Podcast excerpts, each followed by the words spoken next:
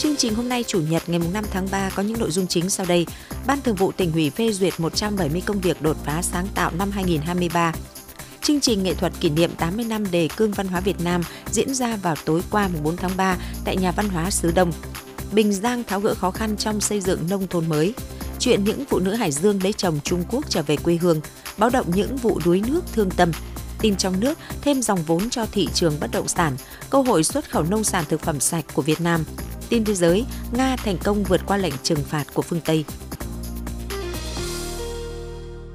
Bây giờ là nội dung chi tiết. Ban Thường vụ tỉnh ủy vừa phê duyệt 170 công việc đột phá sáng tạo năm 2023 cho 96 cán bộ là các đồng chí thường trực Ban Thường vụ tỉnh ủy, lãnh đạo quản lý cấp trưởng, đại diện Ban Thường vụ tỉnh ủy quản lý. Các công việc đột phá sáng tạo của lãnh đạo tỉnh và các ban ngành địa phương đăng ký và được Ban Thường vụ tỉnh ủy phê duyệt thực hiện trong năm nay, tập trung hoàn thành các chỉ tiêu phát triển kinh tế xã hội năm 2023, tăng trưởng kinh tế năm 2023 đạt trên 9%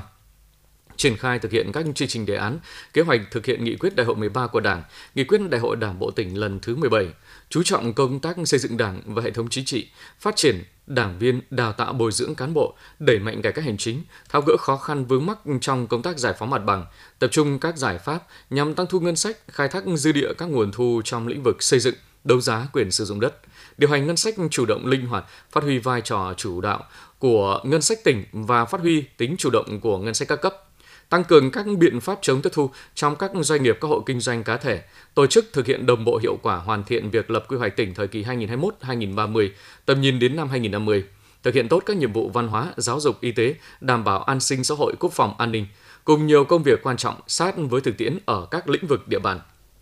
Ban Thường vụ tỉnh ủy, giao Ban Tổ chức tỉnh ủy phối hợp với các cơ quan có liên quan tham mưu theo dõi, đánh giá kết quả triển khai thực hiện các công việc đột phá sáng tạo năm 2023 được phê duyệt và sử dụng kết quả này để phục vụ công tác cán bộ. Tối qua 4 tháng 3 tại Trung tâm Văn hóa Sứ Đông, Sở Văn hóa Thể thao và Du lịch đã tổ chức chương trình nghệ thuật đặc biệt kỷ niệm 80 năm ra đời đề cương về văn hóa Việt Nam. Tới dự có Phó Chủ tịch Ủy ban nhân dân tỉnh Nguyễn Minh Hùng, lãnh đạo các sở ngành địa phương cùng đông đảo nhân dân.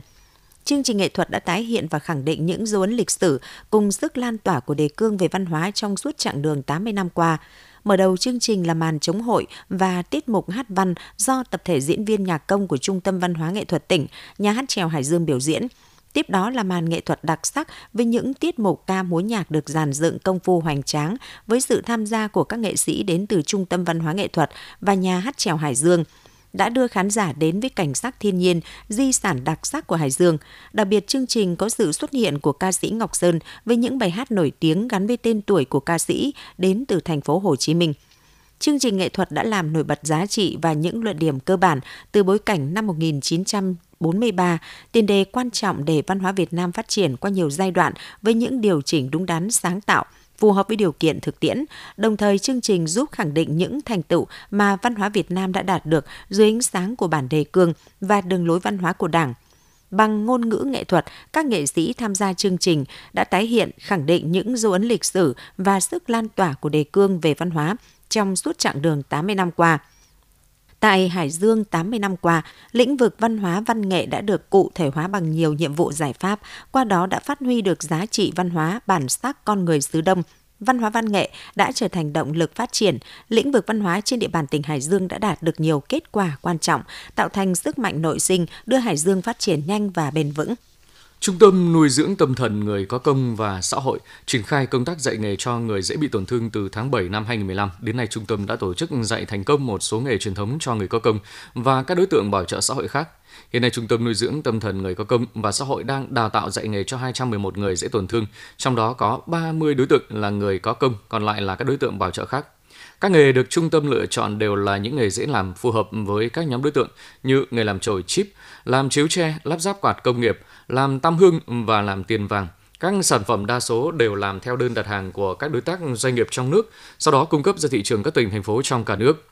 Theo thống kê, đến nay người có công và các đối tượng bảo trợ xã hội khác tại trung tâm đã lắp ráp được hơn 57.000 quạt công nghiệp, hơn 91.000 chổi chip, trên 3.300 chiếu tre, 11.075 kiện vàng mã xuất khẩu sang Đài Loan và trên 3.000 tấn tam hương xuất khẩu sang Ấn Độ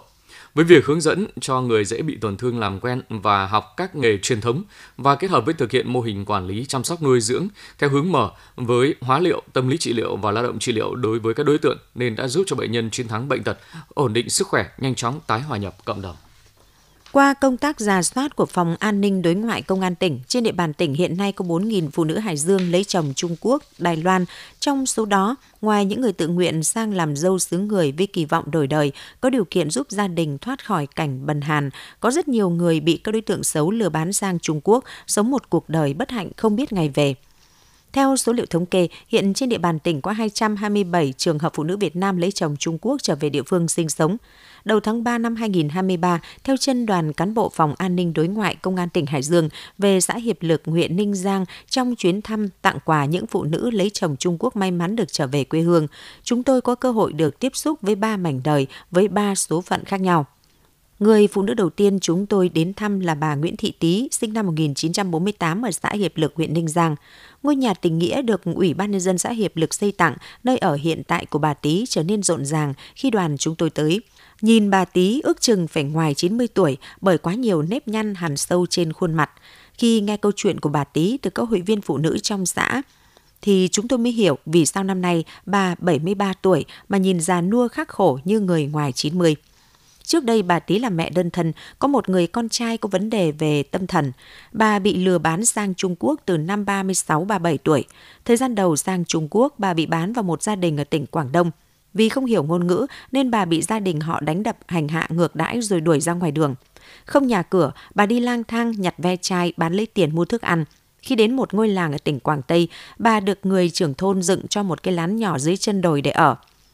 Bà sống trong cái lán ở nơi hẻo lánh đó suốt 13-14 năm, hầu như không giao tiếp với mọi người. Năm 2017, người nhà của bà Tý ở Việt Nam tình cờ nhìn thấy hình ảnh của bà trên mạng xã hội nên đã sang Trung Quốc đón bà về. Hệ lụy của gần 20 năm sống cô độc bên xứ người là thời gian đầu khi mới về Việt Nam, bà không thể nói chuyện giao tiếp được với người nhà.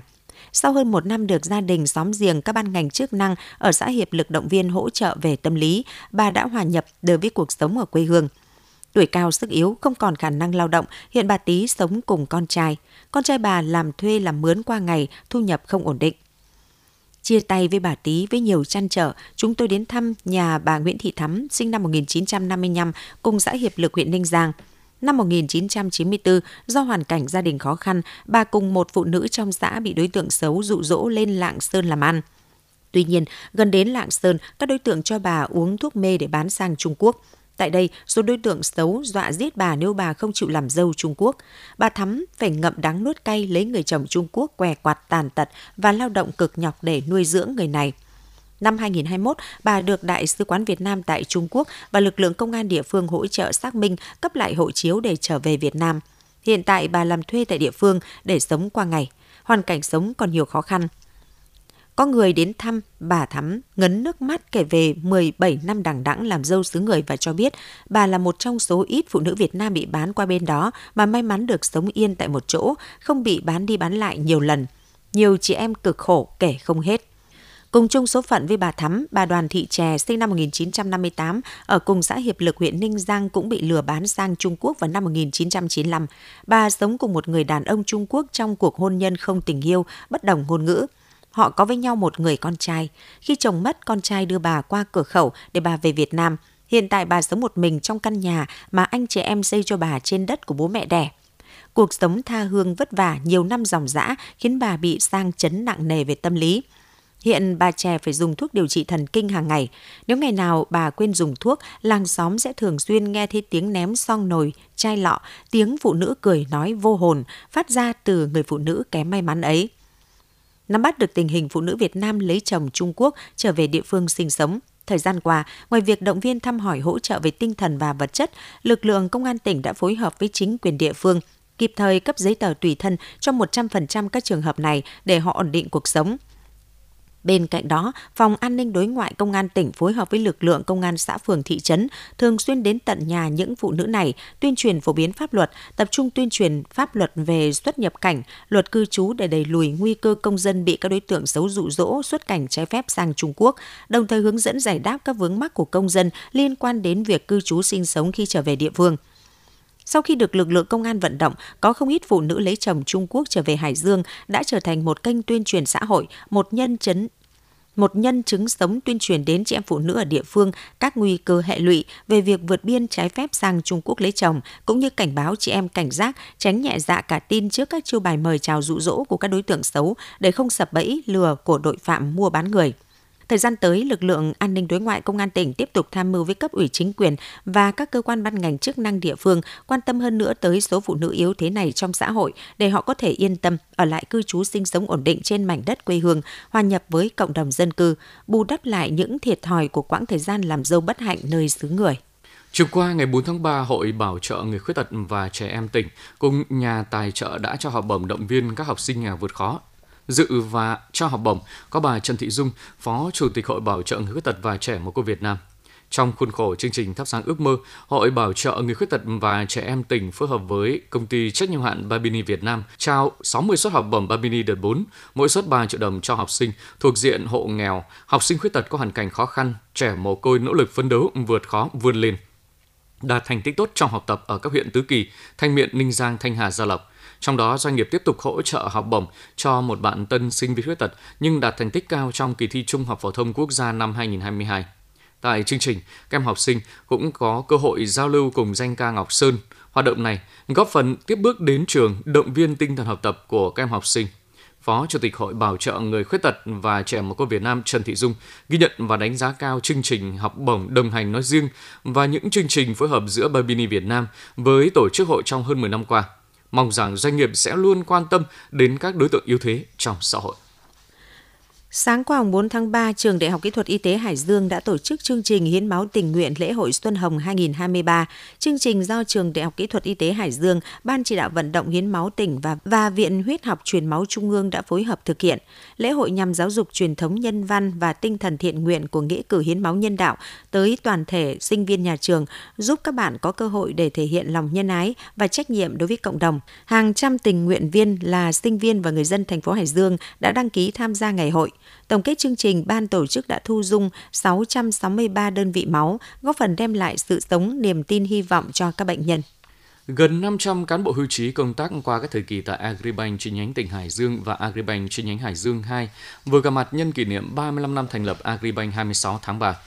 Cách đây 35 năm, Thống đốc Ngân hàng Nhà nước Việt Nam ký quyết định thành lập Ngân hàng Nông nghiệp Phát triển tỉnh Hải Dương, tiền thân của Agribank chi nhánh tỉnh Hải Dương và Agribank chi nhánh Hải Dương 2. Đến nay, cùng với sự lớn mạnh về tổng nguồn vốn hoạt động, hệ thống Agribank trên địa bàn tỉnh Hải Dương có 23 điểm giao dịch phù đều trên địa bàn tỉnh. Tại buổi gặp mặt, đại diện lãnh đạo hai chi nhánh khẳng định những đóng góp tích cực của các thế hệ lãnh đạo cán bộ đi trước đã tạo nền móng để thế hệ sau tiếp tục xây dựng, phát triển, đưa hình ảnh Agribank trên địa bàn tỉnh xứng tầm thương hiệu và uy tín, làm tròn sứ mệnh của ngân hàng thương mại nhà nước kinh doanh đa năng, chủ lực và chủ đạo trong thị trường tài chính, lĩnh vực nông nghiệp, nông thôn.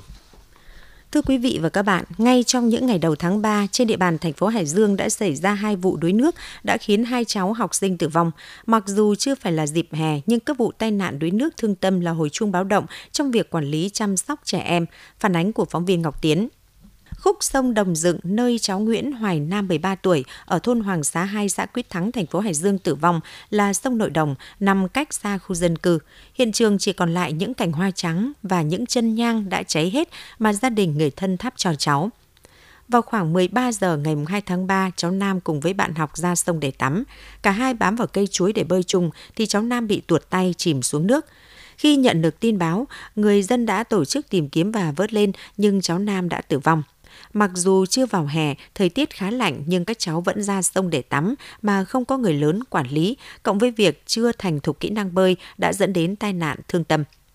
Trước đó ngày 1 tháng 3 trên địa bàn phường Việt Hòa cũng xảy ra một vụ đuối nước khiến một cháu nhỏ sinh năm 2015 bị tử vong. Khi cháu đi theo anh trai và trẻ em ra khu vực đô thị xem đá bóng, mỗi lần bóng rơi xuống ao cháu đều vớt lên, sau đó tiếp tục chơi ở khu vực ao. Mặc dù khu vực xảy ra tai nạn chỉ là khu ao tù đã bị bồi lấp nên mực nước nông, nhưng khi tai nạn xảy ra không được phát hiện kịp thời đã khiến cháu tử vong. Từ những vụ đuối nước thương tâm đối với trẻ nhỏ cho thấy, bất kể là khu vực nước nông hay sâu, vẫn luôn tiềm ẩn những nguy hiểm đối với trẻ em. Thực tế này cho thấy việc chăm sóc quản lý và giáo dục kỹ năng phòng chống tai nạn thương tích đối với trẻ em cần được các gia đình đặc biệt quan tâm. Bên cạnh đó, chính quyền địa phương, nhà trường và các đoàn thể cũng cần tăng cường hơn nữa công tác tuyên truyền giáo dục và nâng cao nhận thức, kỹ năng cho trẻ. Để đảm bảo an toàn cho trẻ, đặc biệt là trong thời gian hè sắp tới, các địa phương đơn vị cần tiến hành giả soát tất cả các khu vực nguy hiểm có nguy cơ cao gây tai nạn thương tích đuối nước cho trẻ em để có biện pháp chủ động phòng ngừa, tiếp tục hướng dẫn triển khai kiểm tra thực hiện xây dựng ngôi nhà an toàn, trường học an toàn và cộng đồng an toàn phòng chống tai nạn thương tích trẻ em.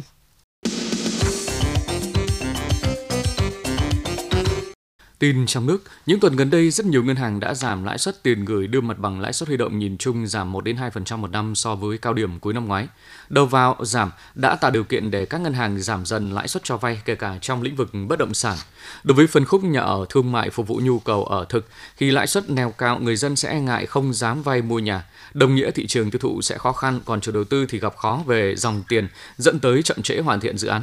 Việc tăng tín dụng hợp lý hiện tập trung cho số đông khách hàng cá nhân vay để mua nhà ở. Đối với phân khúc bất động sản có giá trị lớn và cao cấp sẽ cần thận trọng hơn theo định hướng xem xét tính minh bạch khả thi và phương án kinh doanh hợp lý của dự án. Theo ông Nguyễn Trí Thành, Tổng thư ký Hội môi giới bất động sản Việt Nam nói, minh bạch hóa là yếu tố đặc biệt quan trọng, minh bạch hóa về tài sản bảo đảm minh bạch về tính hiệu quả của dự án cũng như thông tin. Rõ ràng, khi dòng tiền mà căng thì lỗ cũng phải bán để thu hồi dòng tiền. Lượng hấp thụ chưa tốt thì các chủ đầu tư phải ra được một chiến lược bán hàng thông minh hơn.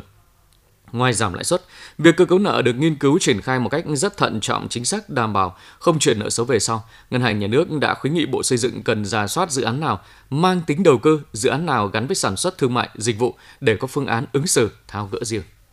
Năm 2023, ngành nông nghiệp đặt mục tiêu đạt kim ngạch xuất khẩu 55 tỷ đô la Mỹ, kim ngạch xuất khẩu các sản phẩm nông lâm thủy sản theo chỉ tiêu chính phủ giao. Trong bối cảnh tình hình thế giới có nhiều tác động ảnh hưởng đến hoạt động xuất khẩu nói chung, các mặt hàng nông sản nói riêng, thực tế xuất khẩu nông lâm thủy sản 2 tháng đầu năm giảm sâu, giảm 22,5% so với cùng kỳ năm ngoái, chỉ đạt khoảng 6,28 tỷ đô la Mỹ. Điều này cho thấy mục tiêu 55 tỷ đô la Mỹ năm 2023 là không hề dễ dàng. Tuy nhiên với tiềm năng thế mạnh của ngành nông nghiệp Việt Nam và nhu cầu thực phẩm hữu cơ, thực phẩm sạch ngày càng gia tăng ở nhiều thị trường là cơ hội cho nông sản thực phẩm xuất khẩu các sản phẩm cho giá trị cao. Với lợi thế nguồn nguyên liệu dồi dào, các sản phẩm nông sản thực phẩm chế biến của Việt Nam hiện đã có mặt tại trên 180 quốc gia và vùng lãnh thổ. Rất nhiều mặt hàng đã đạt giá trị tỷ đô, thậm chí cả chục tỷ đô, đóng góp vào kim ngạch xuất khẩu hàng năm cơ hội xuất khẩu thực phẩm chế biến của Việt Nam ra thế giới là rất lớn, nhất là tại thị trường châu Á Thái Bình Dương và châu Phi. Đó là khẳng định của đại diện các thương vụ Việt Nam ở nước ngoài thuộc ngành công thương tại hội nghị giao ban xúc tiến thương mại với hệ thống thương vụ Việt Nam ở nước ngoài mới đây.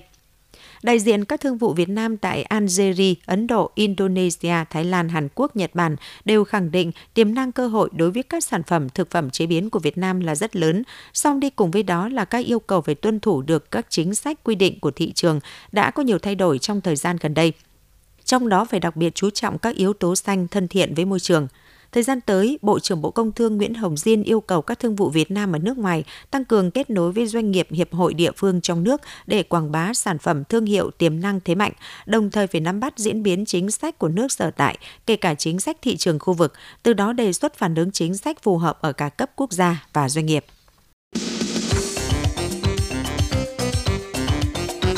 Tin thế giới, sáng nay ngày 5 tháng 3 tại Đại lễ đường Nhân dân ở thủ đô Bắc Kinh đã diễn ra kỳ họp thứ nhất Đại hội đại biểu Nhân dân toàn quốc khóa 14, nhân đại tức Quốc hội khóa 14. Kỳ họp hàng năm này có ý nghĩa quan trọng trong việc hoạch định các chính sách phát triển kinh tế xã hội Trung Quốc năm 2023 và nhiều năm tiếp theo. Kỳ họp Quốc hội Trung Quốc khóa 14 dự kiến có gần 3.000 đại biểu tham dự. Trong vòng 8,5 ngày, các nhà lập pháp sẽ xem xét báo cáo công tác chính phủ, Ủy ban Thường vụ Quốc hội, Tòa án Nhân dân tối cao, Viện Kiểm sát Nhân dân tối cao Trung Quốc – các đại biểu sẽ bàn bạc thông qua những mục tiêu quan trọng như tăng trưởng GDP năm 2023, ngân sách trung ương địa phương năm 2023, xem xét thông qua nhiều dự thảo luật, chính sách quốc phòng, ngoại giao. Một nhiệm vụ quan trọng trong kỳ họp là bầu nhân sự lãnh đạo Quốc hội, Chính phủ Trung Quốc khóa mới.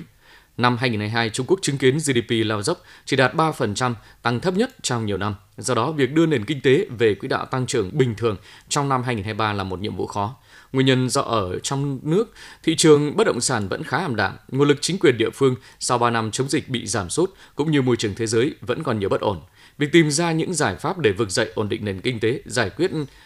các chính sách hậu Covid-19 là nhiệm vụ trọng tâm mà các nhà lập pháp Trung Quốc tập trung trong kỳ họp này.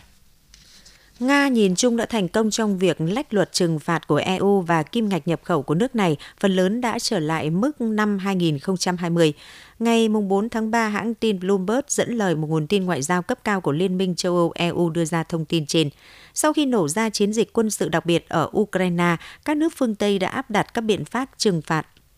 các nước phương Tây đã áp đặt các biện pháp trừng phạt chưa từng có nhằm vào Nga với hy vọng làm suy yếu nền kinh tế nước này. Tuy nhiên, theo Bloomberg, các ờ, phân tích dữ liệu thương mại cho thấy tác động thực sự ở một số lĩnh vực vẫn chưa tương xứng với những gì giới chức phương Tây có thể đã hy vọng. Theo nguồn tin của Bloomberg, bất chấp những hạn chế xuất khẩu của EU đối với hàng trăm hàng hóa và công nghệ, Nga vẫn nhận được hầu hết hàng hóa mà mình cần, chủ yếu thông qua tái xuất khẩu từ cộng đồng các quốc gia độc lập và Trung Quốc. Bloomberg chỉ ra rằng bề ngoài các biện pháp trừng phạt Nga dường như có hiệu quả khi nền kinh tế Nga bị thu hẹp, nhiều ngân hàng và công ty nước này bị loại khỏi các hệ thống thương mại và tài chính quốc tế. Tuy nhiên, Moscow đã thay thế hầu hết các sản phẩm mà họ cần, kể cả những sản phẩm công nghệ cao. Bloomberg lấy ví dụ, Kazakhstan trước khi bắt đầu xung đột đã xuất khẩu các chất bán dẫn trị giá 12.000 đô la Mỹ sang Nga mỗi năm, nhưng đã tăng xuất khẩu lên 3,7 triệu đô la Mỹ trong năm 2022. Trong số các quốc gia khác đã tăng xuất khẩu sang Nga hàng nghìn phần trăm mỗi năm có Thổ Nhĩ Kỳ và Serbia. Vì vậy, nếu vào năm 2021, Moscow đã mua các vi mạch và mạch tích hợp tiên tiến từ EU và Mỹ với trị giá trung bình 163 triệu đô la Mỹ, năm 2022 số tiền này giảm xuống còn khoảng 60 triệu đô la Mỹ, trong khi Đông Âu và Trung Á giúp Nga lấp đầy khoảng trống bằng cách tăng mua các linh kiện công nghệ cao từ phương Tây với giá trị tương tự.